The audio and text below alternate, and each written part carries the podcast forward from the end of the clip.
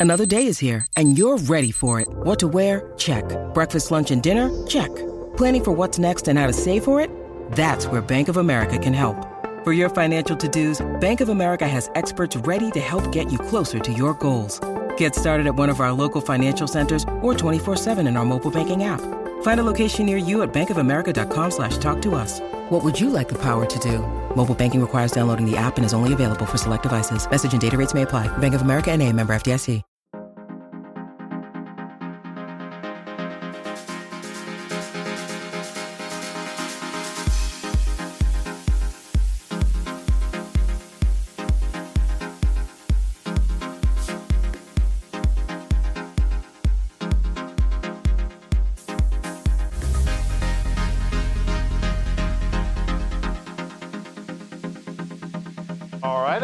Another episode of the Lakers Fast Break podcast. It's Gerald Glassford coming right back at you here from Lakers Fast Break.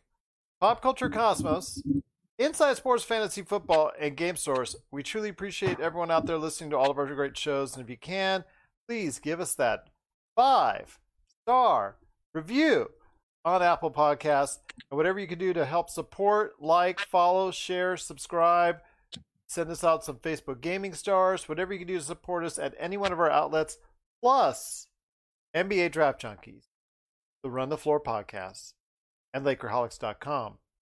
It is truly appreciated. I also want to go ahead and make a correction from last episode. Nate Clifton at 45 is the oldest player until LeBron James passes that mark here at some point. well, I'll tell you what is a interesting game today that was played by the Lakers and the Heat in game two of the NBA Finals. I had said before that the Lakers need to be wary of Miami playing extensive minutes as far as at the free throw line. It's doing a great job of getting free throws there. Well, they did that today. They also they also needed to go ahead and beware of their three point shooting, and they shot at forty percent today. And they also had to make sure that they get sucked into shooting too many three pointers, but they certainly did that today. They shot the Lakers did 47 three pointers at a 34% clip. New record for the finals. Yes, hmm. new record indeed. I don't know if that's the kind of record that you want, but still, anyways, they made 16, so 34%, right around what you were expecting from the Lakers at this. But the Lakers still managed to get out a victory, 124 to 114. They pretty much kept it between 8 to 15 for most of the game. Didn't get it too comfortable, get it too uncomfortable, but they managed to keep distance away from Miami Heat for the entire game. Here today to talk about everything that's went on with that game, plus Doc Rivers to Philly, and the collaborative effort in coaching in Brooklyn. Are three great guests indeed. First off is my good friend. You got to check out what he's doing today at NBA Draft Junkies you're on Facebook Live right now, you're catching it all everything as far as all the videos that he's doing. That's at NBA Draft Junkies on YouTube, plus his Run the Floor podcast and NBA Draft Junkies podcast and NBA DraftJunkies.com. Is a good man indeed. It is Rafael Barlow. And Rafael Barlow, I tell you, my, my friend, as my co host for our entire NBA playoff coverage, it's been from day one for the Lakers about LeBron and AD, and they certainly got that today. Yeah, I mean, it was uh, a dominating performance for both of those guys. And one of the first things I thought of is this is why LeBron didn't win MVP because some people are going to question if, um, well, I think he just had to split votes. And I think it's similar to like Kobe and Shaq. I mean, individually, they probably should have won more MVPs than they did, but because they played together, it allowed other guys who didn't have a teammate that was as talented to to win MVPs. And so I think that um you know that's one of the first things I thought of is that even like this series um for the finals MVP, I wouldn't be shocked to see it as a, a co a co MVP if there if there's even such a thing. Well, it all depends on how many people are voting on it. Is it an even or odd number? So that usually will dictate whether or not that's going to.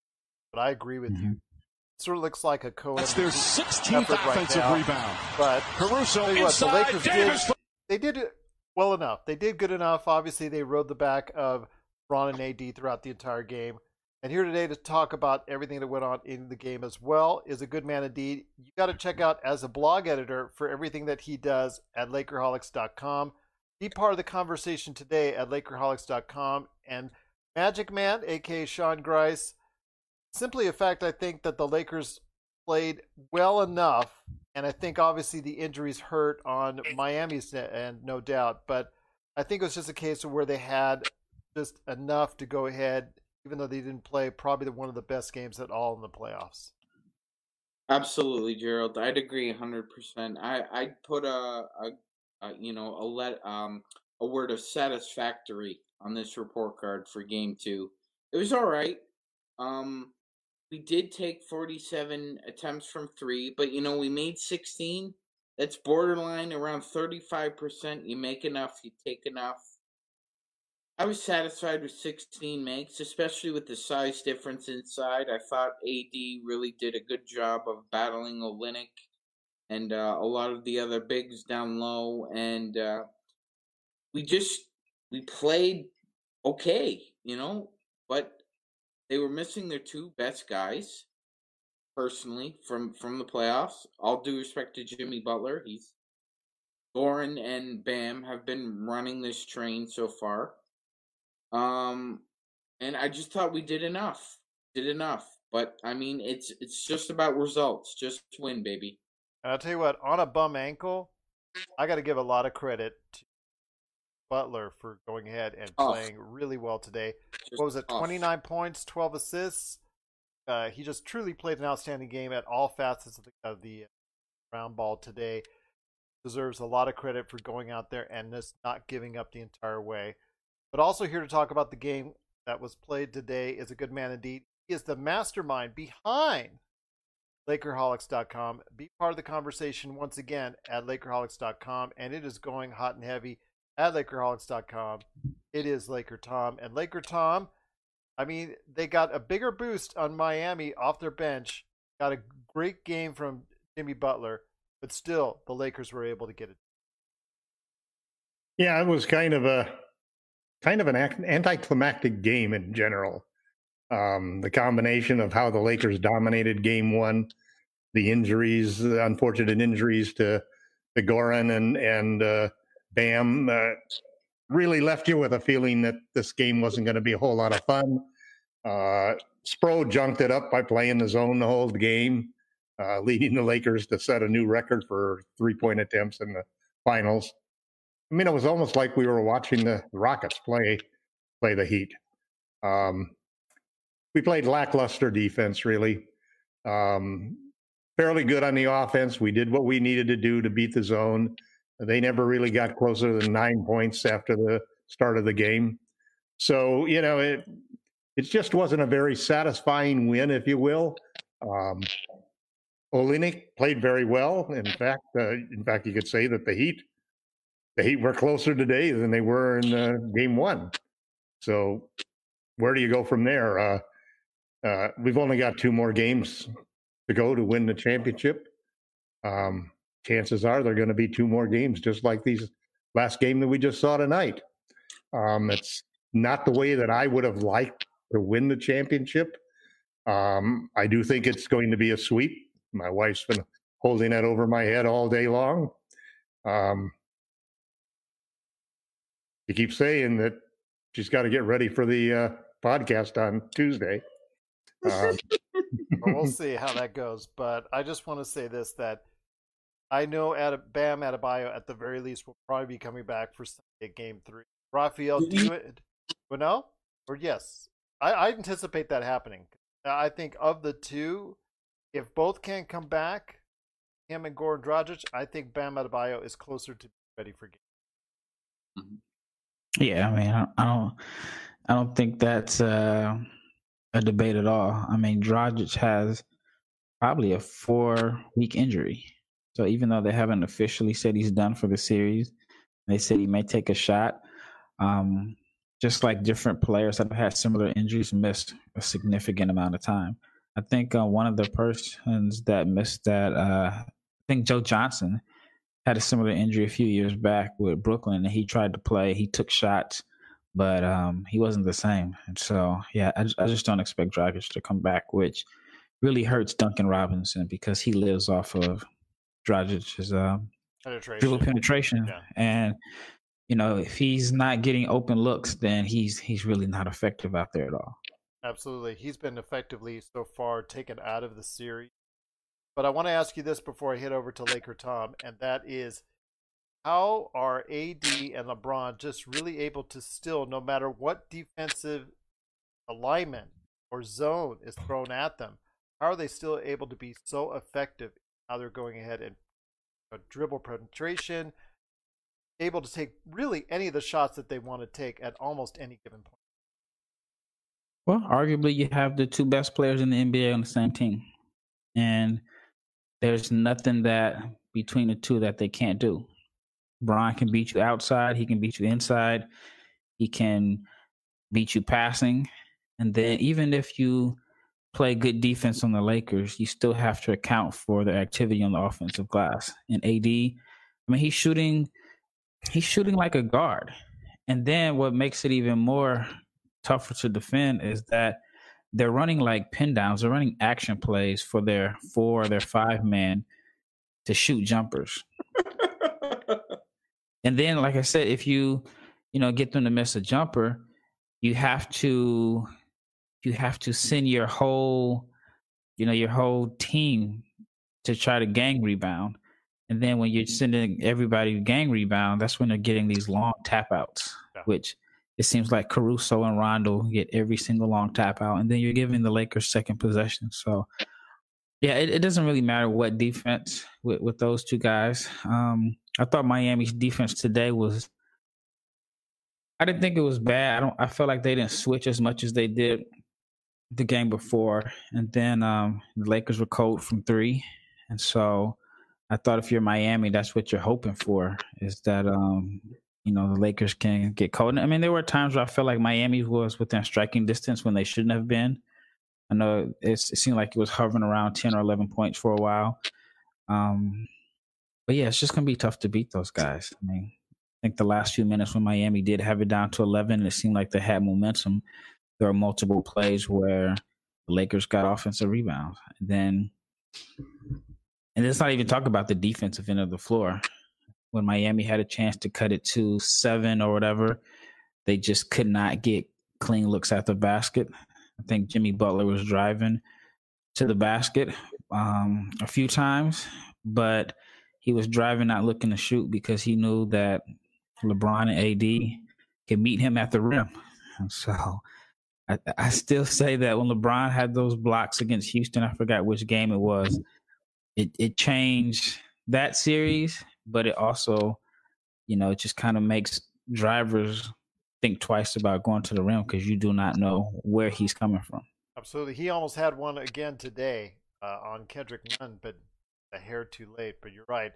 Uh, they're thinking about it every time they go into the lane, but still they were able to go ahead for a while there and get a lot of layups on the Lakers.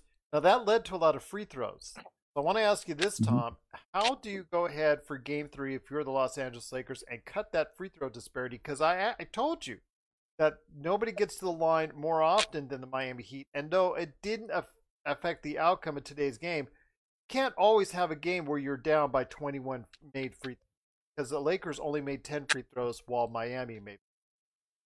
The whole thing is a is a result of the philosophy that they have about beating teams, which is they want their guards, they want their out, they want their perimeter players to play up on the ball and challenge the three point shot and force those guys off the line um, because they trust in their their rim defense. That's the whole theory that's behind Frank Vogel's philosophy on defense. So uh, you just have to not foul as much. You know, let them make a layup here or there. Don't don't contest every single shot so much. And it really wasn't necessarily the rim protectors, Howard or or uh, Davis, who were making those fouls. It was the guys guarding them, trying to follow them in on when they get beat off of the shot and so forth. And and they really they just need to not foul as much. I mean, I I was actually wondering what the record was for for. Uh, they made 29 straight free throws. So yes.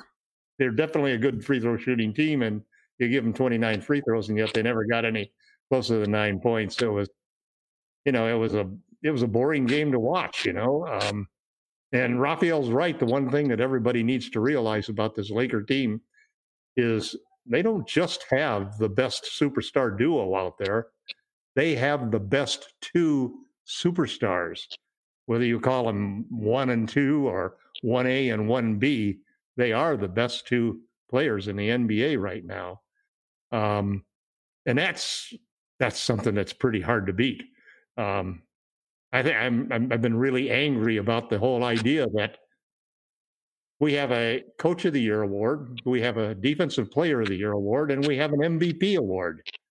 But we don't have any of those for the playoffs. They only count the regular season, which is the most ludicrous thing in the world. And and I've always been critical of that, Tom. It, it should include the playoffs, and basically they should include the coaches and players in, in making well, those votes. Well, I think they should award the awards before the NBA finals. After the conference finals are done, then votes can come in. I, I don't think it's it's realistic with the timing. You know, now we have the coach of the year out of the playoffs defensive player of the year out of the playoffs, the MVP. Um, and none of them, and none of them really deserved the award if you included the playoffs. Well, but I guess on the flip side, then that means Kawhi would run would have won MVP last year. It's possible. Which, which I mean, he, and maybe he deserved it. He probably well, deserved I don't, it. I don't think he deserved it because he was sitting out so many games. I, I think yeah. that it's a regular season award and um, I guess I kind of like it the way it is because, like I said, last year you would have Kawhi would have won MVP. He was not the best player, but from... you don't give any recognition for who is the most valuable player. You, you do for the finals, just for that one series, which can lead to which can lead to a situation like uh, like uh, Iguodala winning it, you know, which is really yeah well, well, situation. And that kind of leads to another another issue here. Everyone's talking about the Heat missing their players. Does everybody forget that LeBron played a finals without Kyrie and Kevin Love? Right. No, I mean I think it was at that time people didn't really believe the Warriors were the Warriors. But yeah, I, I actually I just kind of like it the way it is because at the end of the day, LeBron and AD are likely to win the team award. I mean, I don't but, think Bron I cares mean, about the individual award at, the, at, at this point. But it's but it seems no, no, ludicrous I, to me I, that we don't have the comparable award for the playoffs. No, no, if it is the second season, then have a second award. Right, because I happen to think that Frank Vogel was coach of the year for the job that he's done in the defense that he's put up against Damian Lillard, James Harden, Jamal Murray, and, and Nikola Jokic and whoever you want to give for the Miami Heat's no name offense. He's done a fabulous job. He's made adjustments on every one of those series. And it's the reason the Lakers are only going to go through here and lose three games. Yeah, yeah. I'm not, I'm not trying and he finished fifth in Coach of the Year award. all right, all right. Go ahead, Sean. Go ahead, Sean. Yeah, no, I'm not trying to digress from the from the game here, but I mean we've seen this story before with Steve Nash. Steve Nash won a couple yep. of MVPs and he never reached an NBA final. So I'm I'm I just don't agree with the timing of of the awards, and you know, but well, but it, again, I go what to I agree with Raphael. If why would sit out half the season or a third of the season like he did last year, and then have the great playoff run to have to deserve to be entire MVP entire season? I don't. Yeah, if he, and if he doesn't get it, then you give it to Kyle Lowry. so maybe. So yeah, uh, Kyle Lowry was not the best player in the NBA last year. I mean, like I said, it's it's a regular season award. They usually have the, the defensive player this year. If you think if you include the playoffs, just give another set clear. of awards. How about that for playoffs? Give another set of awards for playoff scenario. I would go for that. again, I don't even know if it matters because somebody like Dame Lillard or I don't know another player could have an awesome first round but by the time the finals are over, nobody remembers what somebody did in the first well, round. That's the same that true of the regular season. You can have a great first quarter of the season. Yeah, but nobody will remember it because recent memory always rules. Yep. yeah, but I, I, like it as a regular. Just, I mean, I don't think does any other sport have an award that they give out after the season is no. all the way completed. So I think you got to reward guys for the regular season, and then at the end of the season, it's more so of a of a team award. I mean, with LeBron yeah, and AD, I disagree, but that's okay. Frank Vogel's not going to get the Coach of the Year with LeBron and AD on the bench. Now, as long as you have them on the team, you're not going to get those kind of awards. Nick Nurse with Kawhi and also Danny Green. He deserved Coach of the Year last year. And he didn't get it. So, but he, this year he, he coached. Well, that's the, because the, the award's wrong. that's coached, what I'm saying. Well, he coached well, the team to the second second best record in the NBA, ahead of the Lakers. Who was the most valuable player this year? Forget in the regular season, it was Giannis. Regular I mean, it was Giannis. In, in regular season, year. I, I would have picked LeBron, but again, the regular yeah, season, LeBron. regular season, who was the defensive player for the whole year. But that again, that's me again. But who I will coach say of the year for the whole year. All right, well, hold, well, if that's the case, then whoever wins the championship is going to win the MVP every year. So yeah, not I, necessarily. Uh, it, I mean, it's not like Vogel didn't. Vogel was fifth in the coaching voting. Not like he had a bad year. If we're, if we're going like he was second in defensive player of the year. LeBron was second in MVP. Uh, this this conversation's going way off the rails. Okay, we're not, yeah, and yeah. nobody's going to be changing mm-hmm. anybody's mind. I think it's a regular season award. So does Raphael. Laker Tom feels otherwise. Again, I'd say set out, put out another set for the playoffs. Awards, unhappy. Yeah, because Tyler Herro would have won Rookie of the Year. set of awards. They could do their own set of awards, and not let the media suck the way that they do. This is Raphael from NBA DraftJunkies.com, and you are listening to the Lakers Fast Break. Check out what's been going on with the Pop Culture Cosmos Show and the PCC Multiverse. The better that these Marvel films do, the higher the standards are going to be for not just other films in general, but other Marvel films also. I think it's really hard to end a show with this many fans in a satisfying way. That's the Pop Culture Cosmos Show. And the PCC Multiverse. Playing worldwide on radio seven days a week and wherever you get your podcasts. Uh, we have different opinions on who was MVP, but it's regular season. I thought LeBron was the best regular season MVP. But again, most of the individuals and analysts out there thought it was young. Got to respect that. And we move on from there. LeBron has taken it out. Well, you don't have to respect it.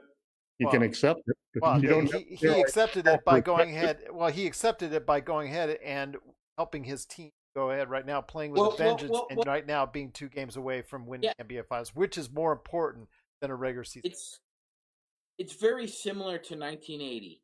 Magic Johnson is sitting in a tub, and the press tells him, "Yeah, sorry, Magic, you didn't win Rookie of the Year." He's like, "Okay, who won? Larry won. Oh, okay. What was the vote? Was it close? No, it wasn't close. Larry won sixty to three. East Coast bias. Pissed him off so bad that he ran a train over the Sixers in Game Six. Yeah, and, and the rest is history on that. So again, that's uh again for an, another argument for another day. But yep. let's focus back in. Let's reel it back in the NBA Finals. That's your job, Gerald. Well, that's my job. When your guys are going off the deep end, you know, sometimes it's good entertainment. So enough of that entertainment now. But back to the game itself, because Laker Tom, I just wanted to tell you, I'm going to, you know, I'm, I'm in the train station. I've actually got off the bench. I'm actually mm-hmm. running. I'm actually leaping, and I'm They're climbing on. No, I've got my ticket. This ticket's right here. Right. Sorry, it's all sold out. No, no, no. You know what? We ran out of room. That, I, Gerald. I guess what? I tell you what. I'll get on a horse and I'll go ahead just like they do in the old westerns. Should we let him on? on Should we let him on the train, guys? You know what? You're gonna have to. You're gonna two have stops to. away from the destination. Yeah, you're gonna have might to. Be too late. We double it. Double no, it. Double no, it. You're gonna have to. I'm sorry. Playoff Rondo, because we'll remember it fondly if he stays for the Lakers next year and he goes back to analytical hell once again. But I will tell this today. It was a great game by Rajon. Yeah, that and that's one no of the keys right there. That's people want to know okay, when they're outshot at the free throw line by 21, when they're outshot from distance at the three point area, and they looked awful with Danny Green and KCP, the broadside of the barn. It's, it was guys like Rajon Rondo who came today with 16 points and 10 assists, extremely efficient game. And you know what? It is playoff. Three Rondo. out of four. Three out of four threes. yes, three out of four threes. So he's doing enough to help this team win. Oh, I hate that comment. I Well, hate that comment. well, I- I know. Doing enough. You're gonna have to Doing, deal with it. doing a lot more than enough. Uh, He's not just doing enough Rondo. He's gonna playoff Rondo. Okay, well, he stepped up his game in the playoffs and doing enough for the team. To, so right, See, that's now, why. like- That's why I'm not sure they're going to let you on the train, Gerald. Oh, that's okay. I'm, like I said, I've gone on the horse and I've gone on the top. If I have to go on the top of the caboose there, I might just do that. But Beat we'll up the train, Roger. there, you- uh, there you go. All right. Well, playoff Rondo indeed. He is here. He is alive. He does play better in the playoffs. Everybody's just going to have to get used to it, especially at 34. Right. He does care. It's obviously apparent that he does save himself and puts you in analytical hell entire season just to go ahead and save himself in the playoffs, which we're seeing now from other players of his age, like Iguodala was doing. Some other players around his Dwight, age. Dwight Howard was great tonight in the first quarter. and man. so it's apparent that uh His defense was superb. Yeah, so it's apparent that older players are showing their expertise, their experience at this time of the playoffs because Iguodala hasn't been played too badly for the Miami Heat on their end, although he's clearly a step slow. Raphael, I want to ask you this: when it comes to that matchup, trying to throw Iguodala anywhere from they're on LeBron, AD, they're putting him at the five. You know, it would have worked, I think, two years ago, but right now, I just don't think he has enough. Even though he is playing obviously better than did limited number of games. Well, I mean, I don't think he's been bad defensively. I know the first game, Miami, I feel like Miami just made it too easy to switch. So all you had to do was run some type of misdirection, and then LeBron would get matched up against Herro and Robinson. Um, of course, he's not the same defensively, but um, I mean, with, with LeBron, even sometimes you can even play good defense on LeBron, and he can just get 20 to 25 points in the flow of the game. He can, you know, take long rebounds, turn over to personal fast breaks, um, cutting.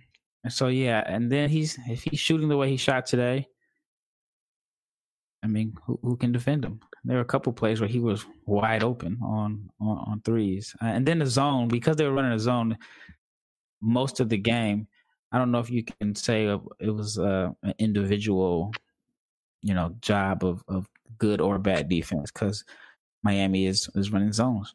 Robinson still managed to have a horrible plus minus, even in the zone. He Well, like let me- minus 21 or something like that. Well, That, let me- that's just another wall mounted on LeBron's uh, fireplace. Well, let me ask you this, Magic Man. It, you know, as Raphael said, and as Laker Tom Like said, the they- one for yeah, like Giannis's fear of the deer. Yes. Hmm.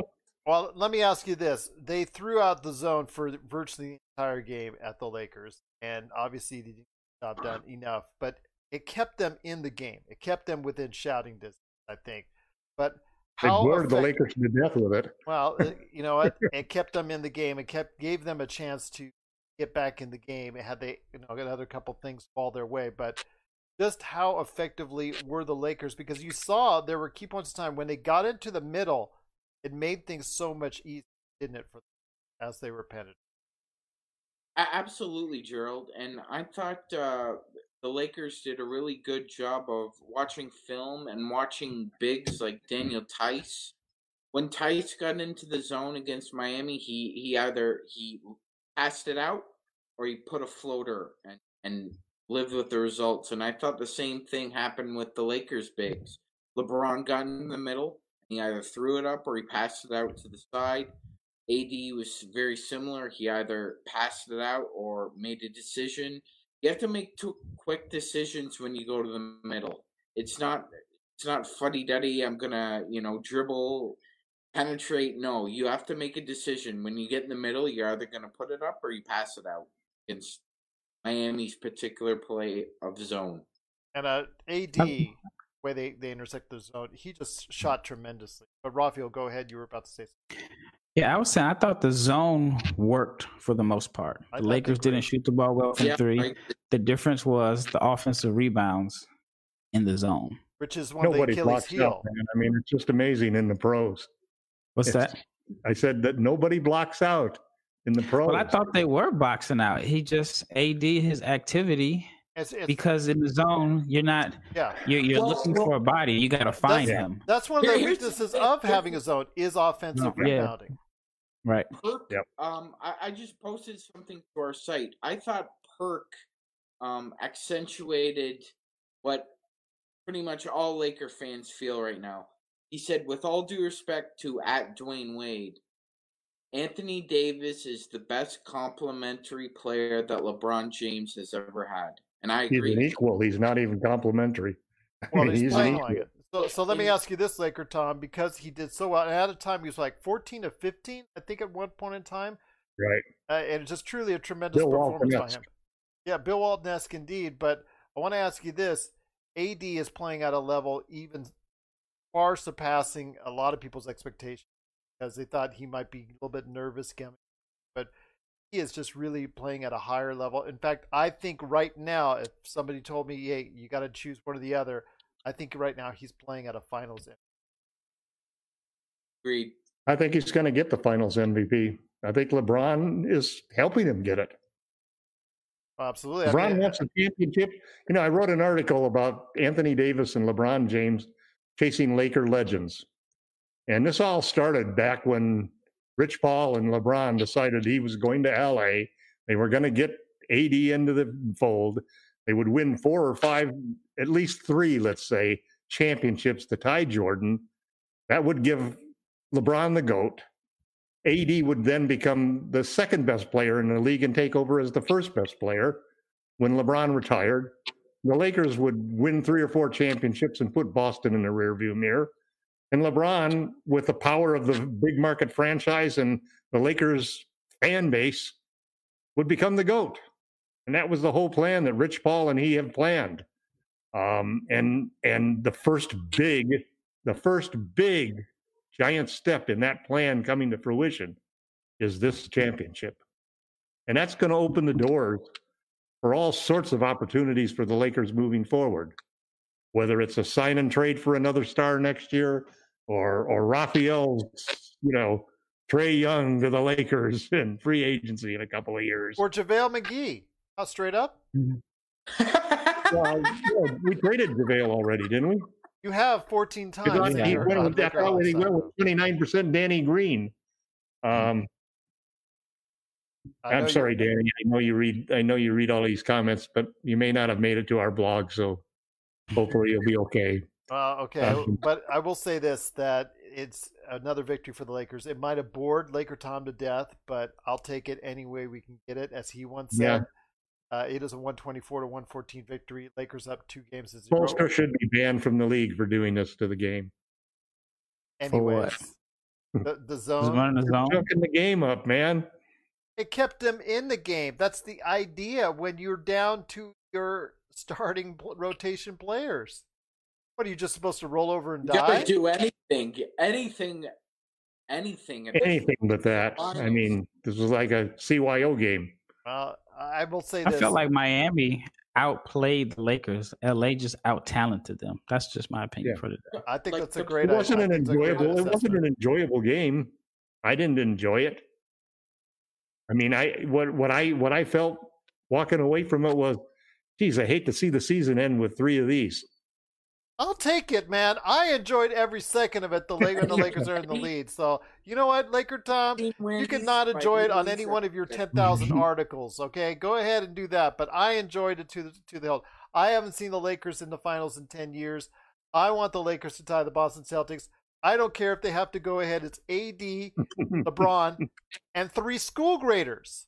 I will go ahead. I will care if they play zone Me- until the end of time. I'm, Me I'm neither, fine. Let- I will take the find it. championship any way I can get it. Your Laker talk. I don't know what you're. I don't know what you want. You say all year long that you want this, the Lakers this, Lakers that, Lakers this. That. You want this pretty painting of how they want to do it. This pretty picture of how they're do- supposed to do it. And I'm they should have beat the zone by 30 points. it's, They shot nothing but wide open threes. but when you have an shot 34% for inconsistent that. Three point shooting team like the Lakers, one of the worst statistical NBA teams at the three That's when pointer. Danny Green didn't hit anything, and KCP actually hit the side of the backboard once. I Top. understand that. The top. Yeah, the top. no, it was like, what That's kind of even worse. job is that? hey, hey, Paul George would have been very jealous. But I will say this. it- you know, there's still a lot of focus on because again, Bam Adebayo will be coming back most likely on Sunday. I pretty God, I hope can guarantee- so. Nine ninety nine point nine percent chance he plays. Maybe I- why don't we let him have Here's Kawhi too? thing. Even it out. They, they they called in a neck strain. He had whiplash. I watched that four or five. He had. Dwight Lash. Yes, that was a deceleration injury. I understand him sitting out a game, but there's no way he misses game. I, I mentioned it to you days ago on our last podcast, and that was Bam Adebayo's shoulder hit something comparable to maybe a Mack So not truck wrong. in Dwight Howard's shoulder. Did you see Adebayo's shoulders, and then you see Dwight Howard's shoulders? Guess who loses in that conflict? There you go. Oh, I like I liked Raphael's S S ten against uh, F two fifty. Yeah, there you go. Like, like a big diesel truck. There you go. But again, Bam Adebayo should be back for Sunday. I don't know if Goran Dragic is going to give it a try before the end. Well, But uh, he's Gerald, risking his free agency too as well. But go Yeah, ahead, yeah, Magic Man. Hey, he might have got back with that injury. He might have got Hold on, back Tom. the league. Sean, Sean's turn to speak. Hold on. yeah, Ger- Gerald, I wanted to ask you that question. If if you think the Lakers go up 3-0, you expect Goran Dragic to play in Game Four? Because I don't. I I, think don't. if- I don't. I don't. But I I think if Miami wins Game Three. There's a possibility he could play. I'm going to give it a try if if it goes two, but or even if it goes two two or or however the series pulls out from there. But if they do go up 3-0, no, I don't think. It's, but That cost him a lot of that injury. Probably cost him some money. no, I don't think. Ooh. I, that's Dragic? a, Oh, that's a, No. that's I a don't think that's a six maybe what a a month and two months in. That that's going to be something he'll heal up before camp. They'll maybe keep him out a couple weeks in camp. You know, wherever team he Camp goes on. starts about a week after the end of the season, doesn't it? D- d- Pretty close. I say January, mid January. But I'm hmm. speculating right now is Okay. probably what you know. Right now it says still says December first, and Adam Silver in his annual game conference said that yeah, uh, you know he didn't give it a timeline or time frame, but most likely he was the fact that it's probably going to be delayed Christmas at the earliest. But I'm thinking January. I, I think the players would put Mhm. much pressure on that. They want fans this time. Yeah, well, we'll see about that one. Well, I don't think that's going to happen. Yeah. Well, I'm not so sure because the whole the whole theory, from what I understand, is the whole idea is testing everybody going into the arena with this quick test. Well, the numbers aren't really going down across the country. It's Yeah, just gonna I get, know. it's probably most likely going to trend in the wrong direction because of the flu. Well, you, you've also got the problem that, that Trump obviously has, which is that that it, the test itself doesn't really tell you for sure whether or not somebody has it, um, because that's what they were doing. They were testing everybody, and the problem is that some of those people Yeah, it's actually didn't. You know, you, you can have you can be you can have contagion and be able to infect people and still test negative. It's only till like four or five days after you catch it that you actually can be tested to make sure. And there's a But I mean, that's the theory. That, that's the theory that they're putting. That's why they were doing all of this testing in the bubble every day, is because part of a program for the pharmaceutical company that's doing the testing to provide them with arena testing. But you also know they stopped reporting in the bubble. I thought that was kind of suspicious. Yeah. After the first three weeks, they just never say anything about it. Hmm. well. you think they, that was were, sort of like were, the White House that they're covering up? what? I mean, I don't know. Just you know, they bragged about it so much, and then they just stopped. But nobody got cut out. Well, po- Hmm. the positive test came from the periphery. That hotel workers. Yeah. Yeah, stuff like that. But that's that's we just Hmm. need another week. Just need another week, and and we can come by. And the bubble, we could say, most likely work. So another week. Well, I know. You figure you figure they put in a fourth of the fans in the arena. That's better than nothing. Well, it depends on the state. Some states will do it. Some states don't. That's why Yeah. you know, we're in the State and we're city. Why that's why we're in this situation where some states will do it. Some areas will. Yeah. And because we have this mix, that's why we're partly. It's not. It's going to be a new normal, no matter what it is. New normal indeed. But before we head on out, guys, I want to go ahead and ask Rafael real quickly. If you were back in Miami, you getting Bam back on Sunday, that's going to give your team a lift. What else do you want to think that maybe they can work on? Because they got the free throw disparity the way they want. They got the them the Lakers shooting a megaton of three the way they had their deep. If you're Miami Heat, what can else can you seem, seemingly throw out of the kitchen sink maybe actually get one game from the. Honestly, I would run the same zone and just hope that you're having your best rebounder out there eliminates a few of the Lakers' offensive rebounds. And um, but you never know. I mean, with Bam's neck, shoulder, that area, that's you know, being able to put the your arms, lift your arms, have you know, is all part of rebounding, and then you know, banging with like a Dwight Howard or LeBron or somebody banging against your shoulder is not an ideal situation. But I do think that if they run the zone, um, and you, you know, like I said, you have your best rebound out there. I think it can make somewhat of a difference. I mean, you have to hope the Lakers shoot as bad as they did from three, which, you know, I mean, on one hand, you can look at the stats and say it's possible, but then on the other hand, it's like it's tough to get them to miss that many wide open shots in back to back games. So, um, but yeah, I thought that, um, like I said earlier, I felt like Miami really outplayed the Lakers. Just it was a talent issue. They had the two best players that combined for like what sixty five points or something like that, and then Rondo came in. I mean, Miami should not have been in that game. You know, I mean, it, should have been a 20 point blowout. If 24 points by Olynyk really helped. Well, that's the thing. Yeah. Kelly Olynyk is your is your third best offensive player. You have to outwork the other team. There, you have no other choice. Yeah. Yeah. We'll definitely see what goes on for game three. We will be back here at Lakers Fast Break after the game on game three. So please check us out on either live at Lakers Fast Break all the great basketball fa- Facebook groups that are out there. Truly want to say thank you for joining us and everybody out there watching and listening, of course, on all available audio po- podcast formats. But before we head on out, two things, and then we'll get to what you guys are working on. First thing is Doc Rivers getting a job. Literally, he was on a plane headed towards Philadelphia less than 24 hours after he was let go by the Los Angeles Clippers. The Laker Tom, I want to hear your thoughts on Doc Rivers getting a new job in Philadelphia for five years. I bet Steve Ballmer's happy. He's got to, you know doesn't have to pay him two years on his contract. Well, I, I think he, I think they left to the mutual agreement. So Doc obviously was fairly certain he had other opportunities. Um, I think it was very much like D'Antoni leaving the Rockets. You know. Well, D'Antoni doesn't seem to have those options right now. Didn't have that agreement under the table. Seemingly, no, he didn't. He, he didn't have an agreement, but he felt pretty confident he's going to get a job somewhere. Um, and you know, and neither one of them probably need to, you know, need to have a job at this point in time after making five million a year for so many years as as as a coach. Um, I find it kind of an odd hire, to be honest, um, and I kind of find it.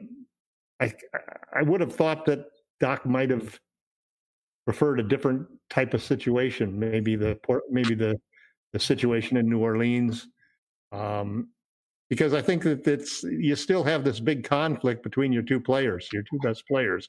What do you do with those two guys because they don't really fit together? Um, so unless he's got some advanced knowledge of what the front office is going to do, uh, what Elton Brand is going to do, then there's also the problem that got a five year contract, and Elton Brand is probably on his last year. If they don't solve the problem, there's going to be a new GM, and that new GM's new GMs like to have new coaches. You know, it's just a it's just how the game works. So, um, so it'd be interesting to see. You know, I mean, I, I think that Doc has a lot to worry about with what he did in the Clippers. I think he's the kind of guy who's probably eager to to make up for that and to, to, you know i think he felt that tarnished his reputation that he was basically asked to leave you know and uh, that uh, didn't keep him, um, especially since he'd meant so much to the franchise, uh, being the the only thing that got them through the Donald Sterling era and so forth, and and and a you know really just a quality guy, a quality human being. So I wish him well. Um, I just think that's a tough job. Magic Man, any thoughts? Probably not as tough as the job he left. I'll say that much for him. Exactly. So, Magic Man, any thoughts? Do you think he might be able to coach Ben Simmons jump shot or two?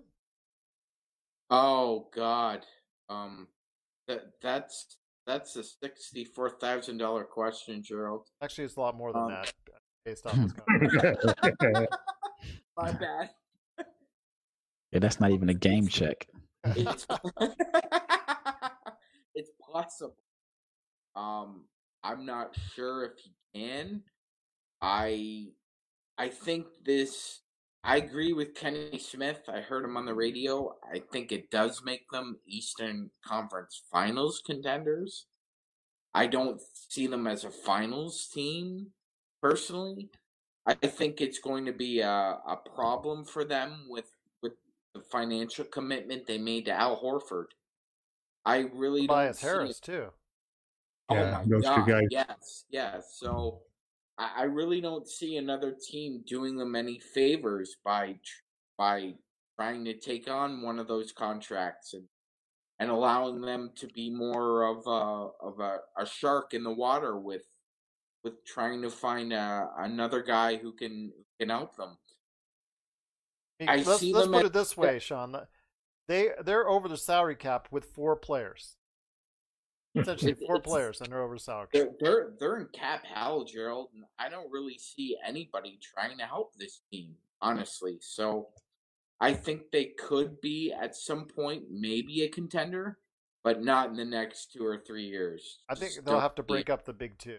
I, eventually think yeah. if they want to go I ahead and, and, and get somewhere other than new process, other than maybe like a second round loss or something like that, I think they're going to have to break up the big have to decide which. And we've talked about that in pre uh, podcasts. But before we head on out and before we, you know get to know what you guys are up to various outlets, Raphael, I wanted to leave this topic for you, my friend, because I think it was something that uh, actually caught my eye in regards to Kevin Durant's podcast. He had on Kyrie Irving as a guest. Yep. And during the conversation, Kyrie Irving never strays away from controversy something is mm-hmm. he obviously uh, you know if you've caught wind of it already said some disparaging things about LeBron and uh, obviously there's there's a little bit of a long standing there and that's that's you can say that all you want while LeBron's in the finals title but I want to ask you this it was the other thing that really struck me about how him and KD talked about the collaborative effort in coaching Brooklyn Nets funny I thought they just hired a coach time MVP Steve Nash. If already you're being undermined, although I don't know, would you assume or or am I just overstating my bounds and saying that it's eh, you know you could say that already his job is being undermined and he hasn't even started yet. Well, before I get into that, I wanted to talk about Doc Rivers real fast. I sure. think the reason he took the Philly job is because history says he doesn't want to rebuild. I mean, that's why he left Boston because he didn't want to rebuild. And I don't think he wants a young team in New Orleans because he's not guaranteed to make the playoffs next year, even if they have a great year, especially with Golden State coming back. Um, I think there's more uncertainty in Indiana with Oladipo being a free agent. Oklahoma City job, not an option because he definitely doesn't want to rebuild. That's going to be a long rebuild. And so I think it would be Houston and Philly. And, and I think like coaches have egos and you think that you can be the guy that can fix that situation. And so I think that was, you know, that was his situation that, you know, he probably feels like I can fix it, but he got a five year deal. So even if Elton Brand is let go after a year, whatever, he, I mean, he got a five year deal. So he's, he's good. so, so if he fails, he's, he's, he's still going to get paid. Um, and I think it was time for a fresh start. Uh, I saw someone make a comment that, if the Sixers were wanted a, a media friendly coach that could only get you to the second round, they should have kept Brett Brown. so, and but I think that I mean I thought that in my opinion, Doc seriously underachieved with the Clippers. I mean, if you just look at that talent, they had all right, Blake, DeAndre, and CP3 during his tenure all made All Star games and All NBA at one time or another. You look at this year, he had two guys that played that made the All Defensive team. Uh, Kawhi was All NBA. Paul George is an NBA type player. Was he's had three different MVP voting last year.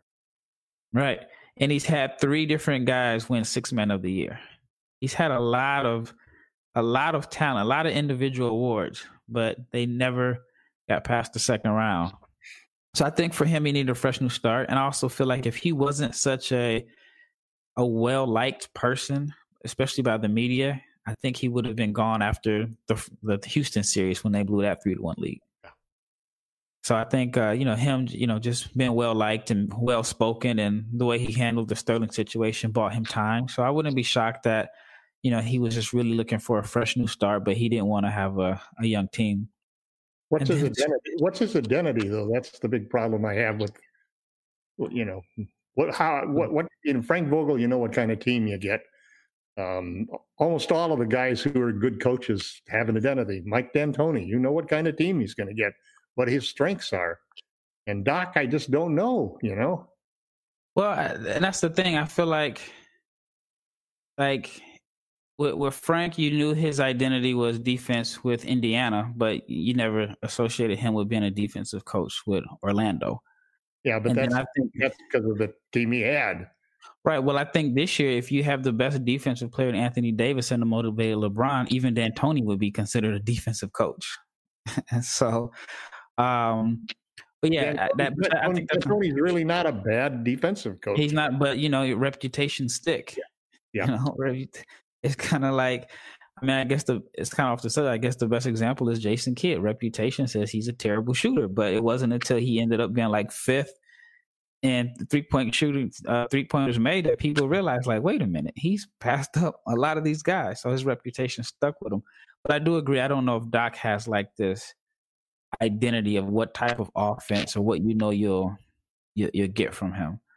But as far as got a reputation as a players coach, don't you think? And, and the well, problem with the players coach is that sometimes the players, hey, he might have been perfect for he might have been perfect for Brooklyn. See, I don't even know if he was really a players coach because you would hear stuff that Big Baby yeah, said. No. You hear what uh, Matt Barnes said, and I was around that team a little bit in 2015, and you know all you would hear about is their chemistry issues, how they didn't get along and you know, there's a story that Rondo threw a water bottle at him in, in Boston. I think in Boston he was in a perfect situation where he had three stars that were tired of, you know, their individual awards and missing the playoffs. And, you know, they were in their early 30s at the time. And LeBron wasn't ready for that level yet. And I just think they were in a perfect situation um, for him to win. He also had Thibs doing his defense. Um, but as as far as the situation with Brooklyn, the thing about Kyrie is similar to Derrick Rose in a sense. Remember when Derrick Rose, if you put a mic in front of him and asked him a question, he gave you the most honest answer, even if it wasn't politically correct, even if you knew it was going to be controversial. And so I asked a friend of mine who played with Kyrie, and his exact words were, he says, "No, he's really a good guy. He's just too smart for his own good." And he is going to say exactly what's on his mind. And realistically, the comment that was made, you could say LeBron and AD could have said the same thing. Because at the end of the day, LeBron is and eh, LeBron determines Vogel's fate in a sense.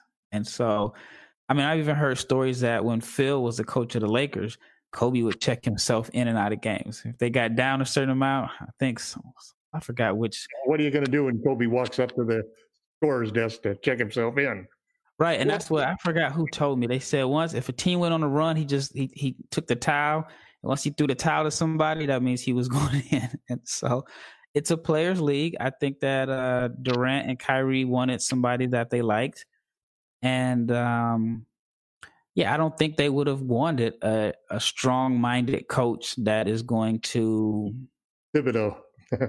yeah, I think they wanted someone that was probably going to be like Kerr in a sense where they respect Kerr, but at the end of the day, Kerr is uh he's not a disciplinarian. He's not going to call them out in the media and um and he's going to let them play.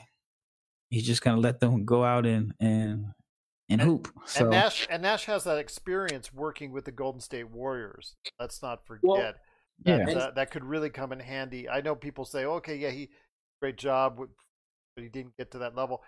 He did get to that level working with the Golden State Warriors. Go ahead, Sean. Well, Yeah. yeah, no, I was I was gonna say, Gerald, I I, I completely agree, and I, I I find um a contrast here because Steve's really an extrovert, and I think that's to Kyrie and KD's benefit that he's an extrovert. Um, he he finds a way to like here's here here's what I feel Steve provides for them and that is the ability to bounce ideas off of and to not be offended. That that's what I have always found. Steve Kerr. Gerald Steve Kerr again. he, Steve has the ability to not be easily offended and to not offend either. I hope he- so. 'Cause, Yeah, I mean, I because when you start off and you've got these guys, when you hear the words collaborative effort, think, okay, that's great. They're going to work together towards building the team. But then the phrase and the question of it was based around coaching the team. And they're Right. talking about how coaching the team will be a collaborative effort. And you're, that just makes you say, It is, it okay, is on the what? Lakers even. It is on the Lakers even when you think about it. yeah, it's just they didn't Frank say it. Yeah. Frank Vogel has really made sure that every major decision, and same thing with Rob Pelinka, every major decision has been that run they're by. buying into it. And obviously, they're, they're your two best players. And of course, the same thing with Brooklyn. They're they're buying in on it. But it's just the way they phrased it. It, it kind of took people Yeah. aback. And That's that's, the flat earth aspect of Kyrie, you know. well, yeah, but I- I've always found Kyrie. Um, you know, Kyrie is a mercurial guy. that's the but best I've way of putting it. Absolutely.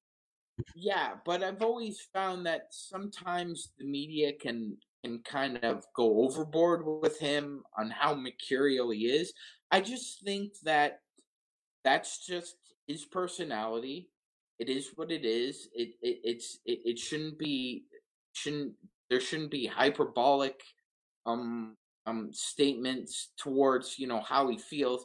That's just the way he is, and I feel that Steve's the perfect guy for that because I really don't think that Steve could give two rips what Kyrie had to say on that podcast. That's Okay. just my opinion.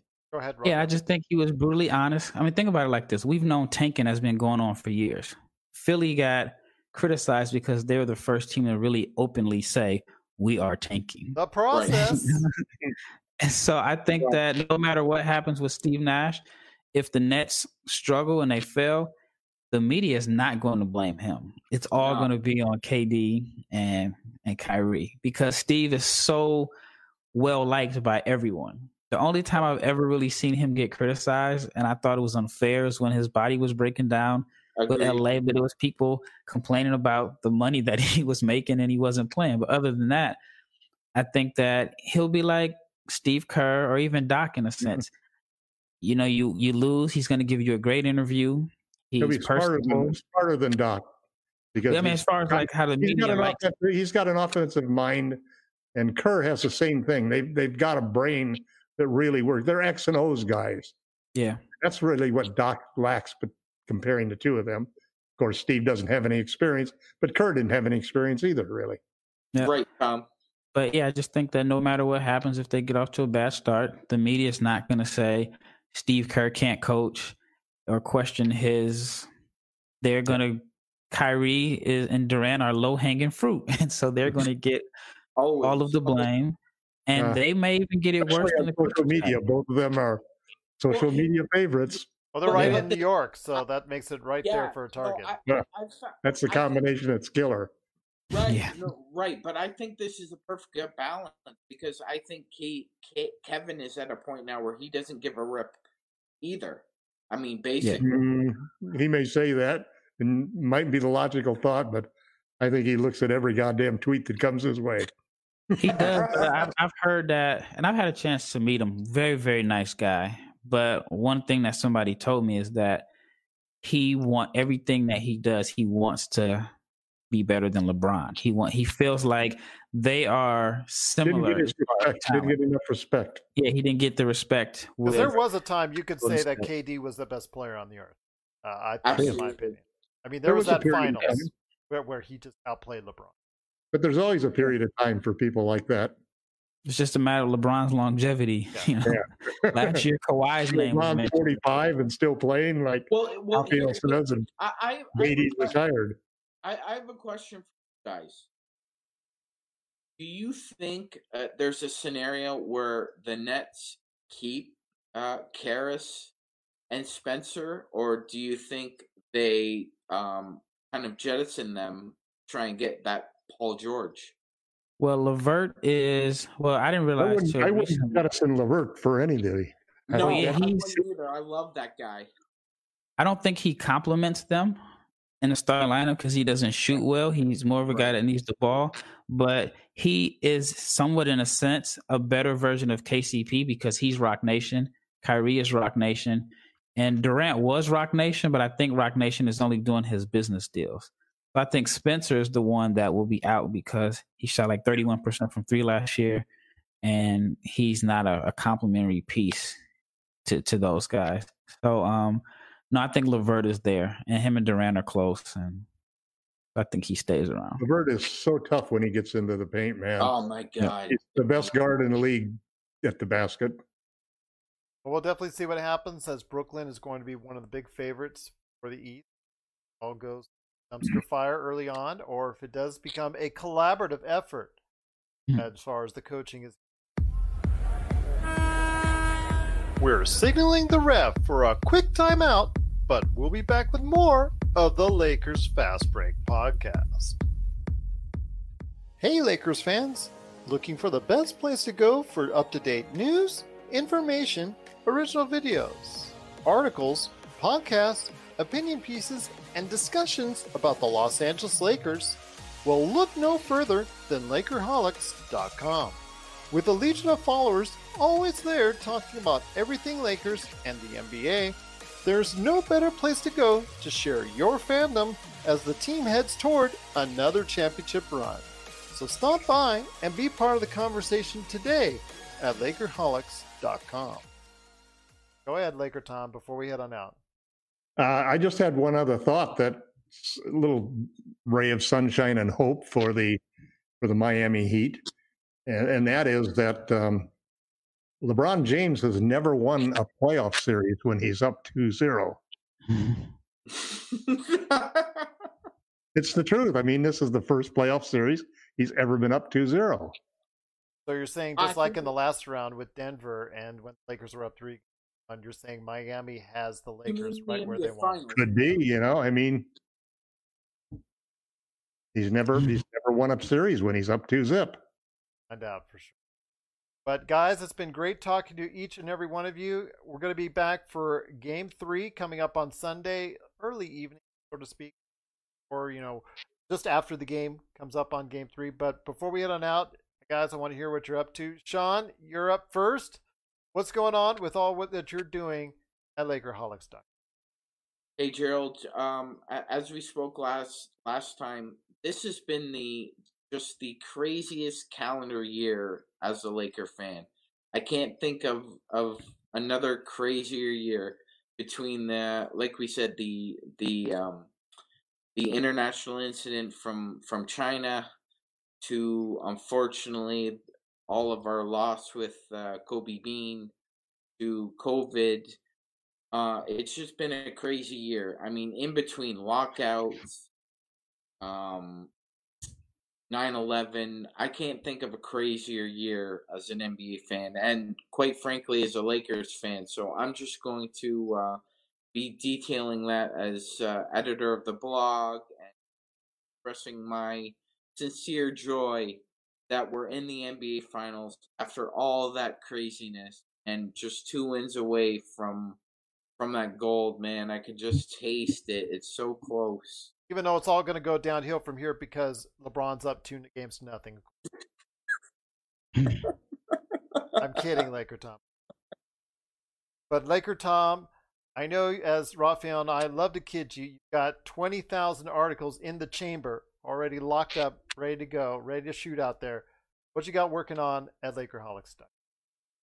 Well, I'm I, I'm not sure what I'm going to do about the next couple of games because I don't really feel like writing about this game. I didn't think there was anything really worth writing about it. So, Mm-hmm. um, so I, I basically have a, a whole bunch of blanks in there, you know, and I've got to figure out what to do. Why don't you do that? Post an article with nothing but blank stuff in there.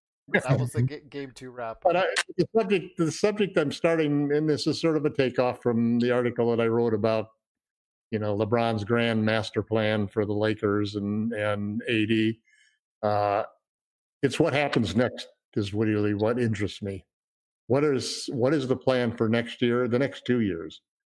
Um, what do I think is going to happen with respect to Giannis? Because that's a big factor in in the Lakers' uh, options and permutations. Um, uh, I do feel that they have a great ability to go out and get somebody with a sign and trade.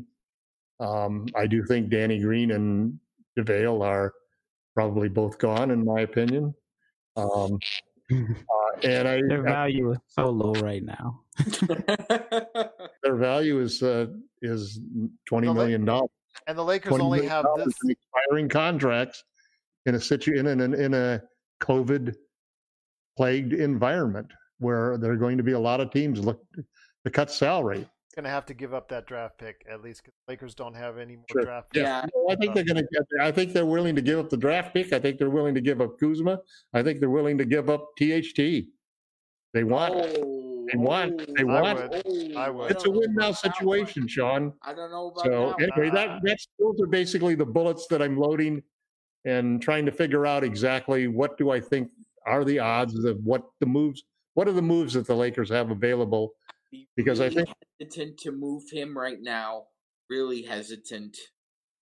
Yeah, he's got to get a shot, man. love the guy too. I love Yeah, the guy he's gotta too. get a shot. But you know, there's there's all sorts of moves. There's there's the move to.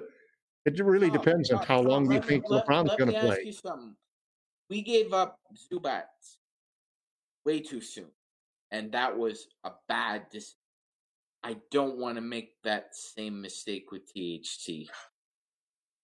Well, um, I'm not sure. THT. Gotta remember who THT's agent is. That's that's the key. Yeah, that's true. Fair enough. PhD just simply because of what Raphael said. You know, a big part of what I feel is this big game plan has been Rich Paul.